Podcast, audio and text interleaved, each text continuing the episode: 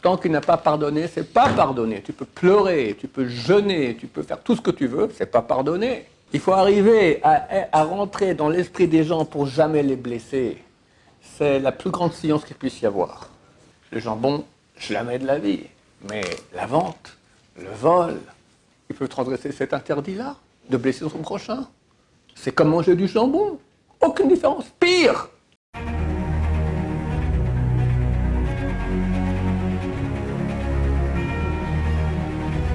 Ce chiot dédié pour l'élévation de l'âme de Shimon Ivan Ben Mouni, de de mémoire bénie.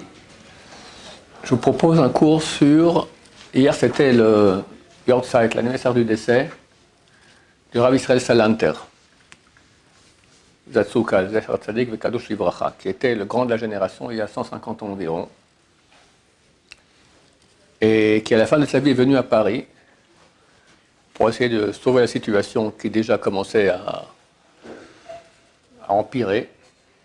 Je crois que c'est lui qui a dit qu'il y a beaucoup, beaucoup de Hirat beaucoup de crainte de Dieu à Paris. Tous ceux qui vont là-bas, ils perdent sa Hirat Donc on a plein qui jauchent le sol. C'est déjà un endroit de perdition terrible, il y a 150 ans. Aujourd'hui, la Easter. Néanmoins, Baruch beaucoup de juifs qui font à Paris, c'est phénoménal. Et grâce à eux, Mashiach vient, Bezrat Hashem. Euh, je viens d'entendre maintenant, il y a eu deux minutes en passant. Si on parle du Mashiach, je ne peux pas m'empêcher de dire quelque chose. Quelqu'un m'a dit au nom de Rabbi David Hassan, je lui ai dit c'est bon, j'ai déjà mis ça sur Internet, il y a déjà quelques milliers qui l'ont vu. Non, non, non, c'est autre chose. Il est allé, il est allé euh, à une shiva pour euh, consoler des endeuillés, ils ont perdu une fille. Il leur dit, je vous en prie, ne, ne, prenez pas le deuil trop dur. Très bientôt, elle revient. Voilà, Bezrat Hashem. Alors pour revenir au Rav Israël Salanter, qui déjà, donc il est, mort à Paris pour finir, il est décédé là-bas. Il est, il est, extrêmement célèbre parce qu'il a mis un accent extrêmement grand sur deux points. Un, l'étude du Moussard. Moussard, donc, ce sont ces livres qui changent les mauvais traits de caractère, qui aident à changer les mauvais traits de caractère. Et le monde des yeshivot à l'époque, il y a eu une grande révolution, il y a eu une très grande bagarre. Les rabbinim n'ont pas voulu, ils ont dit jamais de la vie, bitul Torah. Il n'y a pas de péché plus grave que bitul Torah. C'est quoi bitul Torah? Tu peux étudier la Torah tu et tu n'étudies pas. Tu joues aux cartes, tu regardes ton portable, le journal, rien. D'accord? C'est pire que tout. C'est marqué que Dieu est prêt à pardonner l'assassinat, l'idolâtrie, l'adultère, mais pas bitul Torah. Et les rabbinim m'ont dit, ils voulaient insérer 20 minutes de moussard dans la yeshivot. En fin de journée, comme ça, on est déjà plus fatigué. Les rabbinim m'ont dit, Bitul Torah. Et il lui a dit, c'est super important, il faut le faire. Il y a eu une bagarre terrible. Pour finir, c'est rentré dans toutes les yeshivot. Dans toutes les yeshivot normales, il y a un moment pour l'étude du moussard. Deuxième chose sur laquelle elle a mis un accent très grand, la sensibilité à l'autre. On vient d'étudier maintenant le chazonish. Il y a des gens qui jamais mangeront du jambon ou de la viande taref, jamais mélangeront du lait et la viande. En ce qui concerne son prochain, le vol par exemple, ça va, c'est pas si grave. J'ai beaucoup d'élèves qui étaient dans la vente. Vente, dans leur esprit, c'est rouler les gens. Et si on est honnête dans le commerce, on ne peut pas vendre. On ne peut pas même survivre, ils me disent. C'est la jungle. Ou tu bouffes, ou tu te fais bouffer. Eh bien, il faut changer de métier, mon cher ami, deviens plombier. Non, du plombier aussi, il y a beaucoup de problèmes. D'accord. Commence à planter des, radis. Je ne sais pas quoi te dire. Le vol, on revient en Gilgoul, on revient en réincarnation. Pour une prouta, une prouta, c'est combien? C'est un quarantième d'un gramme d'argent pur au taux boursier actuel. Tu regardes combien ça vaut. Pour cette somme d'argent, c'est 2 centimes d'euros, peut-être 3 centimes d'euros. Il faut venir en Gilgoul, réincarner. Vas-y, de nouveau naître. Tu as vu les enfants quand ils naissent? Dès qu'ils naissent, ils pleurent. Ils ont compris qu'est-ce qui se passe avec eux, les pauvres. Ils étaient bien ils arrivent dans quel monde? Après, vas-y, les mots de dents, quand tu comptes avoir des dents. Après l'école, la histoire, 18 ans d'esclavage. Un peu moins de 18 ans. 12 ans d'esclavage, le bac, chemus mort Et toute la vie de souffrance pour un radis que tu as volé, pauvre type. Quelqu'un a volé un radis. Je prends un radis, j'ai un exemple. Où il a fait de la vente, il a, vendu, il a, volé 10 centimes d'euros. Les gens font pas attention à ça. Les gens, bon, jamais de la vie. Mais la vente, le vol, sans parler de Chilou Lachem, quand on apprend que tu es juif, et il y a tellement d'histoires de ce genre-là terribles. Alors, avec l'accent aussi sur ne jamais faire du mal à son prochain. Et là, il y a beaucoup, beaucoup à apprendre. Il y a une histoire que je ne voulais pas vous raconter, je la raconte quand même. Elle est extrêmement déprimante. Il y a une histoire très connue de Rabbi Pinchas Ben Yair. C'était le beau-père de Rabbi Shimon Bar Yochai. Cette histoire est écrite dans le Talmud de, dans le Talmud de Babylone. Je crois que c'est dans le traité Ta'anit. Qu'il allait pour faire un mitzvah de Pidyon Shuim. Il allait libérer, donner de l'argent pour sauver un juif qui était emprisonné, le sortir de prison. Et il arrive, c'était au printemps, il y a un fleuve qui. C'était un petit ruisseau, mais là c'était la période de la fonte des neiges, le fleuve était énorme, on ne pouvait pas passer. Ce fleuve s'appelait le fleuve Guinaï. Il a dit Guinaï, Guinaï, ouvre-toi. Guinaï lui répond Pourquoi je m'ouvrirais Jamais de la vie. Toi, tu es un homme, tu as été créé le sixième jour de création, moi j'ai créé le deuxième, je suis plus haut que toi, je continue. Il lui dit Où tu t'ouvres? Moi j'ai fait une mitzvah que Dieu m'a ordonné, d'aller maintenant libérer un prisonnier. Ou tu t'ouvres, ou je, fais un décret que tu t'assèches. Bon, le, le fleuve s'est ouvert. Pinchas Ben passe. Il y a un type qui était avec lui, un juif, il dit Hé, moi, Guinaï, ouvre-toi pour lui. Il s'ouvre de nouveau. Prévient un arabe. La Gemara dit comme ça taille un arabe. Il dit Hé, moi. Il lui a dit Guinaï, tu t'ouvres aussi, pour pas qu'on dise que tous les gens, on est ensemble, tout qu'il y en a qui passe, tout qui passe, tout le monde passe. Il s'est ouvert de nouveau histoire archi connue. Ce que je veux dernièrement, c'est une histoire qui ressemble à celle-là dans le Talmud de Jérusalem. Ça, c'est dans le Talmud de Babylone. Talmud de Jérusalem, traité de Maï, chapitre 1, alinéa 3. Dit comme ça Un jour, Rabbi Pinchas ben allait étudier la Torah. Il arrive près d'un fleuve, le fleuve Guinaï, le même fleuve. Il lui dit Ouvre-toi, je vais étudier la Torah. Il dit Je m'ouvre pas. Il a dit Si tu t'ouvres pas, je t'assèche. Bon, il s'est ouvert. Il est passé. Mais avec lui, il y avait tous les élèves. Il dit Hé, hey, avec nous? Il dit Celui qui sait, qui de jamais de sa vie, il a blessé son prochain, il peut passer. Qui passe, messieurs Je ne veux pas vous raconter ça parce que c'est extrêmement déprimant. Qui peut dire Je sais que j'ai jamais blessé mon prochain de ma vie Bon, c'était à l'époque, il y a 2000 ans, de géant en Torah. Ça veut dire qu'il y a une importance. Une importance à cela. C'est un lave de la Torah, c'est un intérêt de la Torah, comme manger du porc, de blesser son prochain. Onat Dvarim, ça s'appelle. Il y a Onat Mamon, il y a rouler son prochain, c'est avec l'argent, c'est même Onaa. Et Onat Dvarim, c'est avec la parole. Tu blesses ton prochain. Dans un couple, par exemple. S'ils ne font pas attention, mille fois par jour, non c'est beaucoup, mille fois par semaine, ils peuvent transgresser cet interdit-là, de blesser son prochain. C'est comme manger du jambon. Aucune différence. Pire. Pourquoi pire?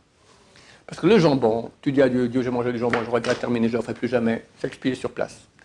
Par contre, tu dis à Dieu, Dieu, j'ai parlé mal à ma femme, j'ai parlé mal à mon employé, j'ai parlé mal à mon prochain, tout ça, je regarde, je ne ferai plus jamais. Dieu te dit, mais mon cher ami, c'est pas moi qu'il faut demander pardon, c'est à lui. Va lui demander pardon. Ta femme, ça va, on peut s'arranger. Mais le voisin, l'employé, le type, va demander pardon. Pas facile. Et tant qu'il n'a pas pardonné, c'est pas pardonné. Tant qu'il n'a pas pardonné, c'est pas pardonné. Tu peux pleurer, tu peux jeûner, tu peux faire tout ce que tu veux, c'est pas pardonné à quel point il faut faire attention de ne pas blesser son prochain? Une fois, il était le rabbin donc, de la communauté, c'était Yom Kippour. On l'attend à la synagogue pour Kol. Il n'arrive pas. Le temps passe, commence à coucher du soleil, le rabbin n'arrive pas. Un des est sorti pour aller voir, il passe sur la route, il cherche partout, il ne trouve pas. Il le voit en train de sortir d'une maison. Il dit Qu'est-ce qui se passe, Tout le monde vous attend. J'allais à la synagogue, où j'ai entendu un bébé qui pleurait. J'ai compris, la mère est allée faire coloniser à la synagogue, elle a laissé le bébé tout seul, et il pleure. Je peux laisser un bébé pleurer tout seul Je suis allé, j'ai consolé. La synagogue entière qui l'attend, dont la mère du bébé, mais lui dit Le bébé, il souffre. Le public peut attendre, ça va, ils ne vont pas pleurer à cause de ça. Regardez la sensibilité à l'autre, mettre l'accent sur ce qui est vraiment important. Même Kippour, enfin un autre Kippour peut-être, mais même homme et même situation, Yom Kippour. On commence le Moussaf de Yom Kippour, c'est la prière peut-être la plus importante de toute l'année. On ne peut pas parler durant la Mida, on ne peut pas bouger. Alors Israël Salinter veut commencer sa prière, il ne commence pas. Tout le monde commence à prier. Et il vient vers quelqu'un qui, priait dans l'entrée. Il lui dit Voleur Quoi, voleur? En prend il ne comprend pas ce qui se passe. C'est à l'époque, il n'y avait pas encore les air conditionnés, les ventilateurs. Il fait chaud, tu es dans la porte, il y a moins d'air qui rentre. Tu voles l'air des gens. Voleur Le jour de Kippour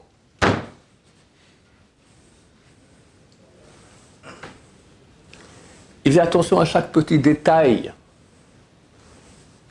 Il donne l'exemple suivant. Quelqu'un m'attend Akbat, la Sefer Torah. Quelqu'un marche vite pour aller voir la Torah. Il marche sur le pied de son prochain. Pauvre type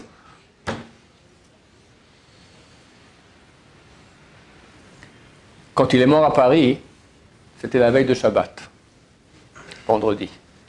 Il y avait un jeune élève qui était là-bas. Pendant quelques heures, il lui a expliqué tu sais, les gens ont peur d'un corps mort. C'est idiot. Pourquoi avoir peur d'un mort Comme un vivant, l'âme est partie, il y a un morceau de chair qui est resté ici, il ne va vraiment pas avoir peur. Il a fait tout un chiour là-dessus comme ça, sachant qu'il allait bientôt mourir. Mais qui pense à ça Quelqu'un va bientôt mourir, il fait tchouva, il parle, il à Dieu, il fait son testament, qu'est-ce que j'en sais Tout ça parce qu'il savait que ce jeune, vraisemblablement, serait avec lui lorsqu'il allait mourir, pour pas qu'il ait peur, pour pas qu'il soit mal à l'aise. C'est le moment le plus ultime de la vie. Il va quitter ce monde. C'est de ça qu'il s'occupe. Il donne d'ailleurs l'exemple du contraire exactement. Une histoire authentique aussi. Qui peut nous arriver à nous tous, chers amis, tellement on est. Je suis nul. Je ne vais pas parler de vous, je parle de moi. Il y a des gens nerveux. Ça arrive. Est tous nerveux. Mais tout dépend à quel point hein, on te marche sur la cloque. Une fois tu supportes, deux fois tu supportes, 300 fois tu t'énerves. D'accord? Il y en a c'est à 300, il y en a qui sont à 1, il y en a c'est à 3, chacun au niveau de son niveau de, de patience. Très bien. Il y avait un vieux pépé, nerveux, en train d'agoniser. C'est quoi quelqu'un qui agonise Il n'a plus de force, c'est terminé. On n'a même pas le droit de le toucher, parce que par le fait qu'on le touche, ça, peut le fatiguer et ça peut rapprocher sa mort. C'est marqué comme une bougie qui arrive à la fin, il y a une petite flamme minuscule. Tu touches, tu l'as éteint. On n'a pas le droit de toucher quelqu'un qui agonise, parce que par cela, on peut le tuer, on peut rapprocher sa mort. Rapprocher la mort, c'est tuer. Peu importe s'il devait euh, mourir dans 10 secondes, 10 secondes plus tôt, c'est un meurtre. Il était sur son lit en train de mourir. Viennent des petits-enfants, des jeunes. Ils montent avec une échelle et, ils tapent à la fenêtre, ils font toutes sortes de grimaces comme ça, ils partent en courant. Il s'est énervé, il s'est levé, il a ouvert la, fenêtre. Bande de il s'est mis dans le lit, de nouveau, hop, et il est mort. Tu vas quitter ce monde. Tu as un pied dans la tombe, tu es en train d'agoniser. Tu pars retenir tes nerfs un peu des petits-enfants. Un, il va parler à quelqu'un pour expliquer, regarde, tu n'as pas à avoir peur d'un corps de mort. Il va au Lamaba et l'autre, il est déjà un pied dans l'enfer parce qu'il ne sait pas se retenir, s'énerver encore le jour de sa mort. Combien les grands d'Israël sont grands dans ce domaine-là, de jamais faire le Razonich écrit que ma mission numéro un sur Terre, ne jamais blesser quelqu'un. Il a écrit un texte, une fois j'avais lu dans, un short, d'accord, qu'on a lu dans le Bitachon, il a dit qu'une personne comme ça, qui prend sur elle de jamais faire du mal à son prochain, c'est sa plus grande inquiétude. Parce que, d'abord, les gens sont différents. T'en as un, t'as rien dit, mais parce que t'as rien dit, t'as même pas fait un grand sourire déjà, comme si tu, l'avais blessé. Les gens sont différents, ils ont des sensibilités différentes. Et tu dois t'accorder à chaque sensibilité. C'est très connu, les hommes qui n'ont pas reçu une bonne formation, ça passe quoi une femme, ils se marient, ils rentrent à la maison, donc il voit sa femme qui pleure. Parce qu'il a fait une grosse bêtise, mais il ne sait même pas à cause de quoi. Qu'est-ce que j'ai fait? Ça énerve sa femme encore plus. Elle ne va pas lui dire d'ailleurs, une femme ne lui dira jamais pourquoi. Elle doit deviner. Et il ne devine pas, ça la met hors d'elle. Après, pendant trois jours, elle ne te dit rien. Ah, fini. Blackout. Silence radio. Tu n'as pas vu. Comment t'as pas vu? Il faut arriver à, rentrer dans l'esprit des gens pour jamais les blesser. C'est la plus grande science qu'il puisse y avoir. Le Radonush dit, et on sait très bien que les gens ne sont pas comme cette personne qui est prête à l'avance à pardonner à tous. Il pardonne à tout, tout ce qu'on pourra lui dire, tous les insultes, tous les, tous les mots qu'on lui fera. Il pardonne, sachant que pas tout le monde est parfait. Lui pardonne, et il accepte tout à fait que les autres ne lui pardonnent pas. Parce qu'il sait que pas tout le monde est parfait. Comprenez ce que c'est? Ça, c'est un grand de Torah. On doit viser vers cela. Il y avait un Gaon, un génie en Torah, s'appelle Rav Avraham Genichovski, il habitait Bnebrak. Il y a une Ravruta le Shabbat après-midi. Un jour, la elle arrive, Shabbat après-midi, et le pauvre, il s'est trompé. Au lieu de taper à la porte, il a sonné sur la sonnette. Dring, drong, Shabbat. Le Rav, il dit Qu'est-ce que c'est? J'ouvre la porte, il aura honte. Si je n'ouvre pas, il aura encore plus honte. Il n'a pas ouvert. Il fonce dans sa chambre. Il enlève ses habits, il met un pyjama. Et le type, il tape à la porte. Il dit Deux, trois minutes. À la fin, il va, il ouvre comme ça, tout en. Ah, c'est toi? Excuse-moi, je me suis assoupi un peu, j'ai pas fait attention. Viens, viens, bienvenue. Excuse-moi, je vais me changer, je suis encore en pyjama. Du genre, il n'a même pas fait attention qu'il avait sonné, pour pas le mettre mal à l'aise. Combien Alors, c'est un gaon en Gemara, mais il prend l'intelligence, la Gemara, il met dans le quotidien pour pas blesser son prochain. Al-Haim Shmulevich, c'est le Rosh de Mir, ah, il a une sira entière sur le sujet. Il dit que la relation avec l'autre, c'est du feu. Quand tu fais du mal à ton prochain, tu attires sur toi un feu et même des fois, on peut dire c'est pas logique. C'est comme si quelqu'un met la main dans le feu. Il est brûlé. On va dire, tu été puni parce que tu as mis la main dans le feu. Pas que tu es puni. Il y a des, actions et des conséquences. Tu mets la main dans le feu, bah, tu es brûlé. Ben, Javero, c'est la même chose. L'homme et son prochain, c'est la même chose. tu mets la main dans le feu, amène une histoire de la Gemara terrible. Il y avait un grand rabbin, un grand sadique qui s'appelait Rav Rechoumi. Il était marié. Mais ce grand sadique partait étudier la Torah toute l'année. Revenait à la maison une fois par année, la veille de Kippour. Le matin de Kippour, c'est tout Kippour. Le soir de, après Kippour, il repartait de mots pour une année. Au revoir ma chérie, je reviens dans une année. Et une fois, une veille de Kippour le matin, il doit quitter le Beth Midrash, qui n'est pas trop loin de chez lui, 1, 2, 3 kilomètres, on ne sait pas, pour venir voir sa femme. Il est en plein dans la sougi, comme ça. C'est intéressant.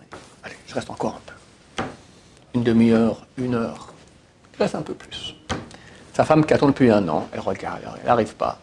C'est l'heure de déjà arriver. Elle a une larme. Une larme. À ce moment, le toit du Beth Midrash s'est effondré sur Rabbi Mort. Comme ça, tu fais à ta femme, toute l'année, elle t'attend, elle sait étudier tranquille. Maintenant, même tu viens en retard à la veille de Kippour. Tu mérites pas la vie, mon cher ami. Demande à Rav Shmulevich, je ne comprends pas.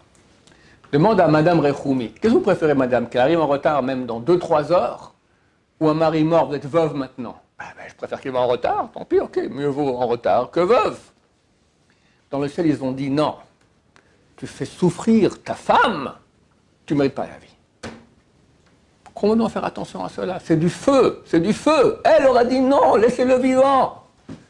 On ne lui pose pas la question à elle, c'est du feu. Chers amis, dans ce domaine, on a un travail énorme à faire. Énorme, énorme, énorme. Prince Ben n'a pas dit à ses élèves, celui qui n'a pas étudié 10 pages de Gemara, il ne peut pas passer. Celui qui ne fait pas Shabbat total, il ne peut pas passer. Celui qui ne mange pas Kacher total, il ne peut pas passer. Et celui qui, est certain qu'il n'a jamais fait de mal à son prochain, il peut passer. Il n'a pas dit d'autres choses. C'est-à-dire que Dieu met un accent extrêmement important sur la relation entre l'homme et son prochain. D'ailleurs, on sait que dans les tables de la loi, les dix commandements qu'on a ce Shabbat. La première table, c'est l'oration entre l'homme et Dieu. Je suis ton Dieu, il n'y aura pas d'autre Dieu que moi, tu ne diras pas mon nom en vain, etc. La deuxième, c'est uniquement relation entre l'homme et son prochain. Ben, vous vérifierez, les cinq premiers commandements, chacun des commandements est extrêmement long.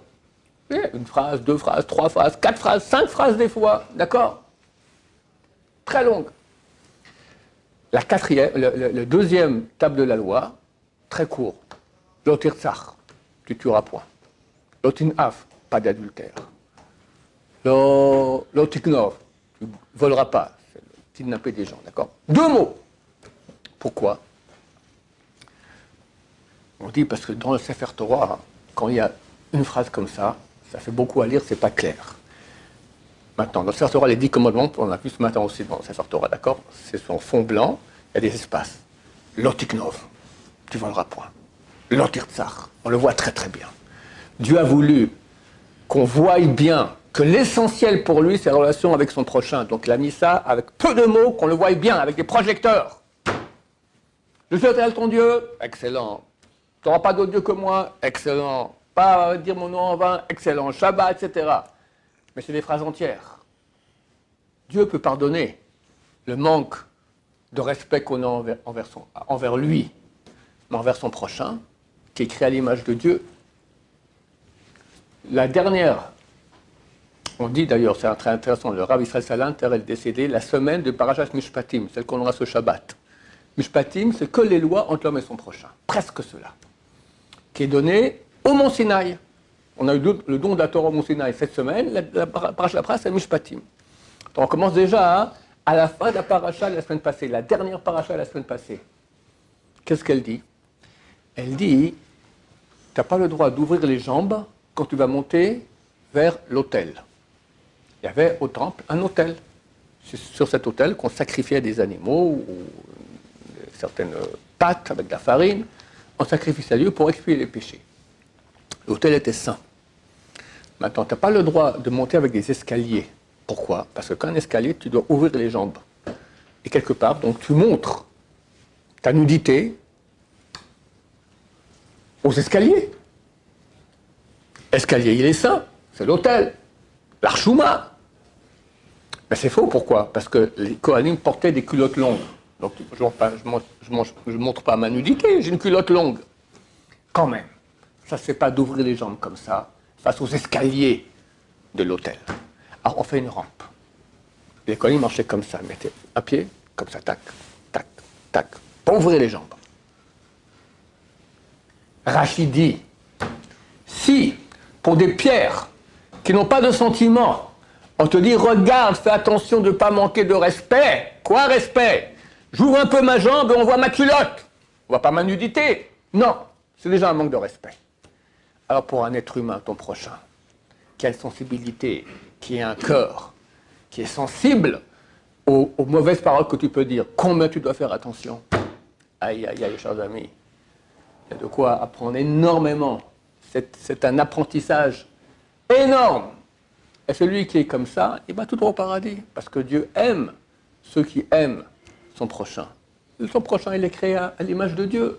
Tu respectes ton prochain. C'est comme si tu, tu me respectes moi-même.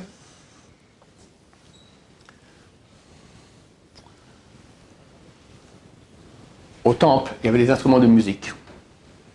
Les Lévim jouaient des instruments. Il y avait la harpe. La harpe, comme on dit en hébreu, nevel. Nevel. Les sages d'Israël disent pourquoi est-ce qu'on l'appelle nevel? Parce que la harpe, elle était ménabel tous les autres instruments. Ménabel, ça veut dire dénigre les autres instruments. Nevela, hein, c'est une charogne. Le, son de la harpe est tellement beau que tous les autres instruments à côté, la flûte, tout ça, c'était comme une charogne. Hein. Dégage, t'es nul. On pose la question, alors pourquoi est-ce que tu appelles le Nevel? Nevel Tu aurais dû l'appeler Ménabel, Ménabel, celui qui rend les autres charognes. Nevel, c'est comme si lui-même, Nevela, c'est la charogne elle-même. Ménabel, je rends les autres. C'est comme lui-même, il est une charogne. On dit oui, parce que c'est écrit dans Pirkei Avot. C'est qui est considéré, qui est considéré comme quelqu'un d'honorable? Celui qui honore son prochain. Celui qui n'honore pas son prochain, il n'est pas honorable, il est déshonorable. L'instrument de musique, la harpe, vu qu'elle déshonorait les autres instruments, en faisait des charognes, on l'appelle nevel, charogne. Tu es une harpe, tu joues bien, colacavo, très bien, mais à cause de toi, les, autres, se, sont, se sentent amoindris, c'est toi la charogne. Voilà, chers amis.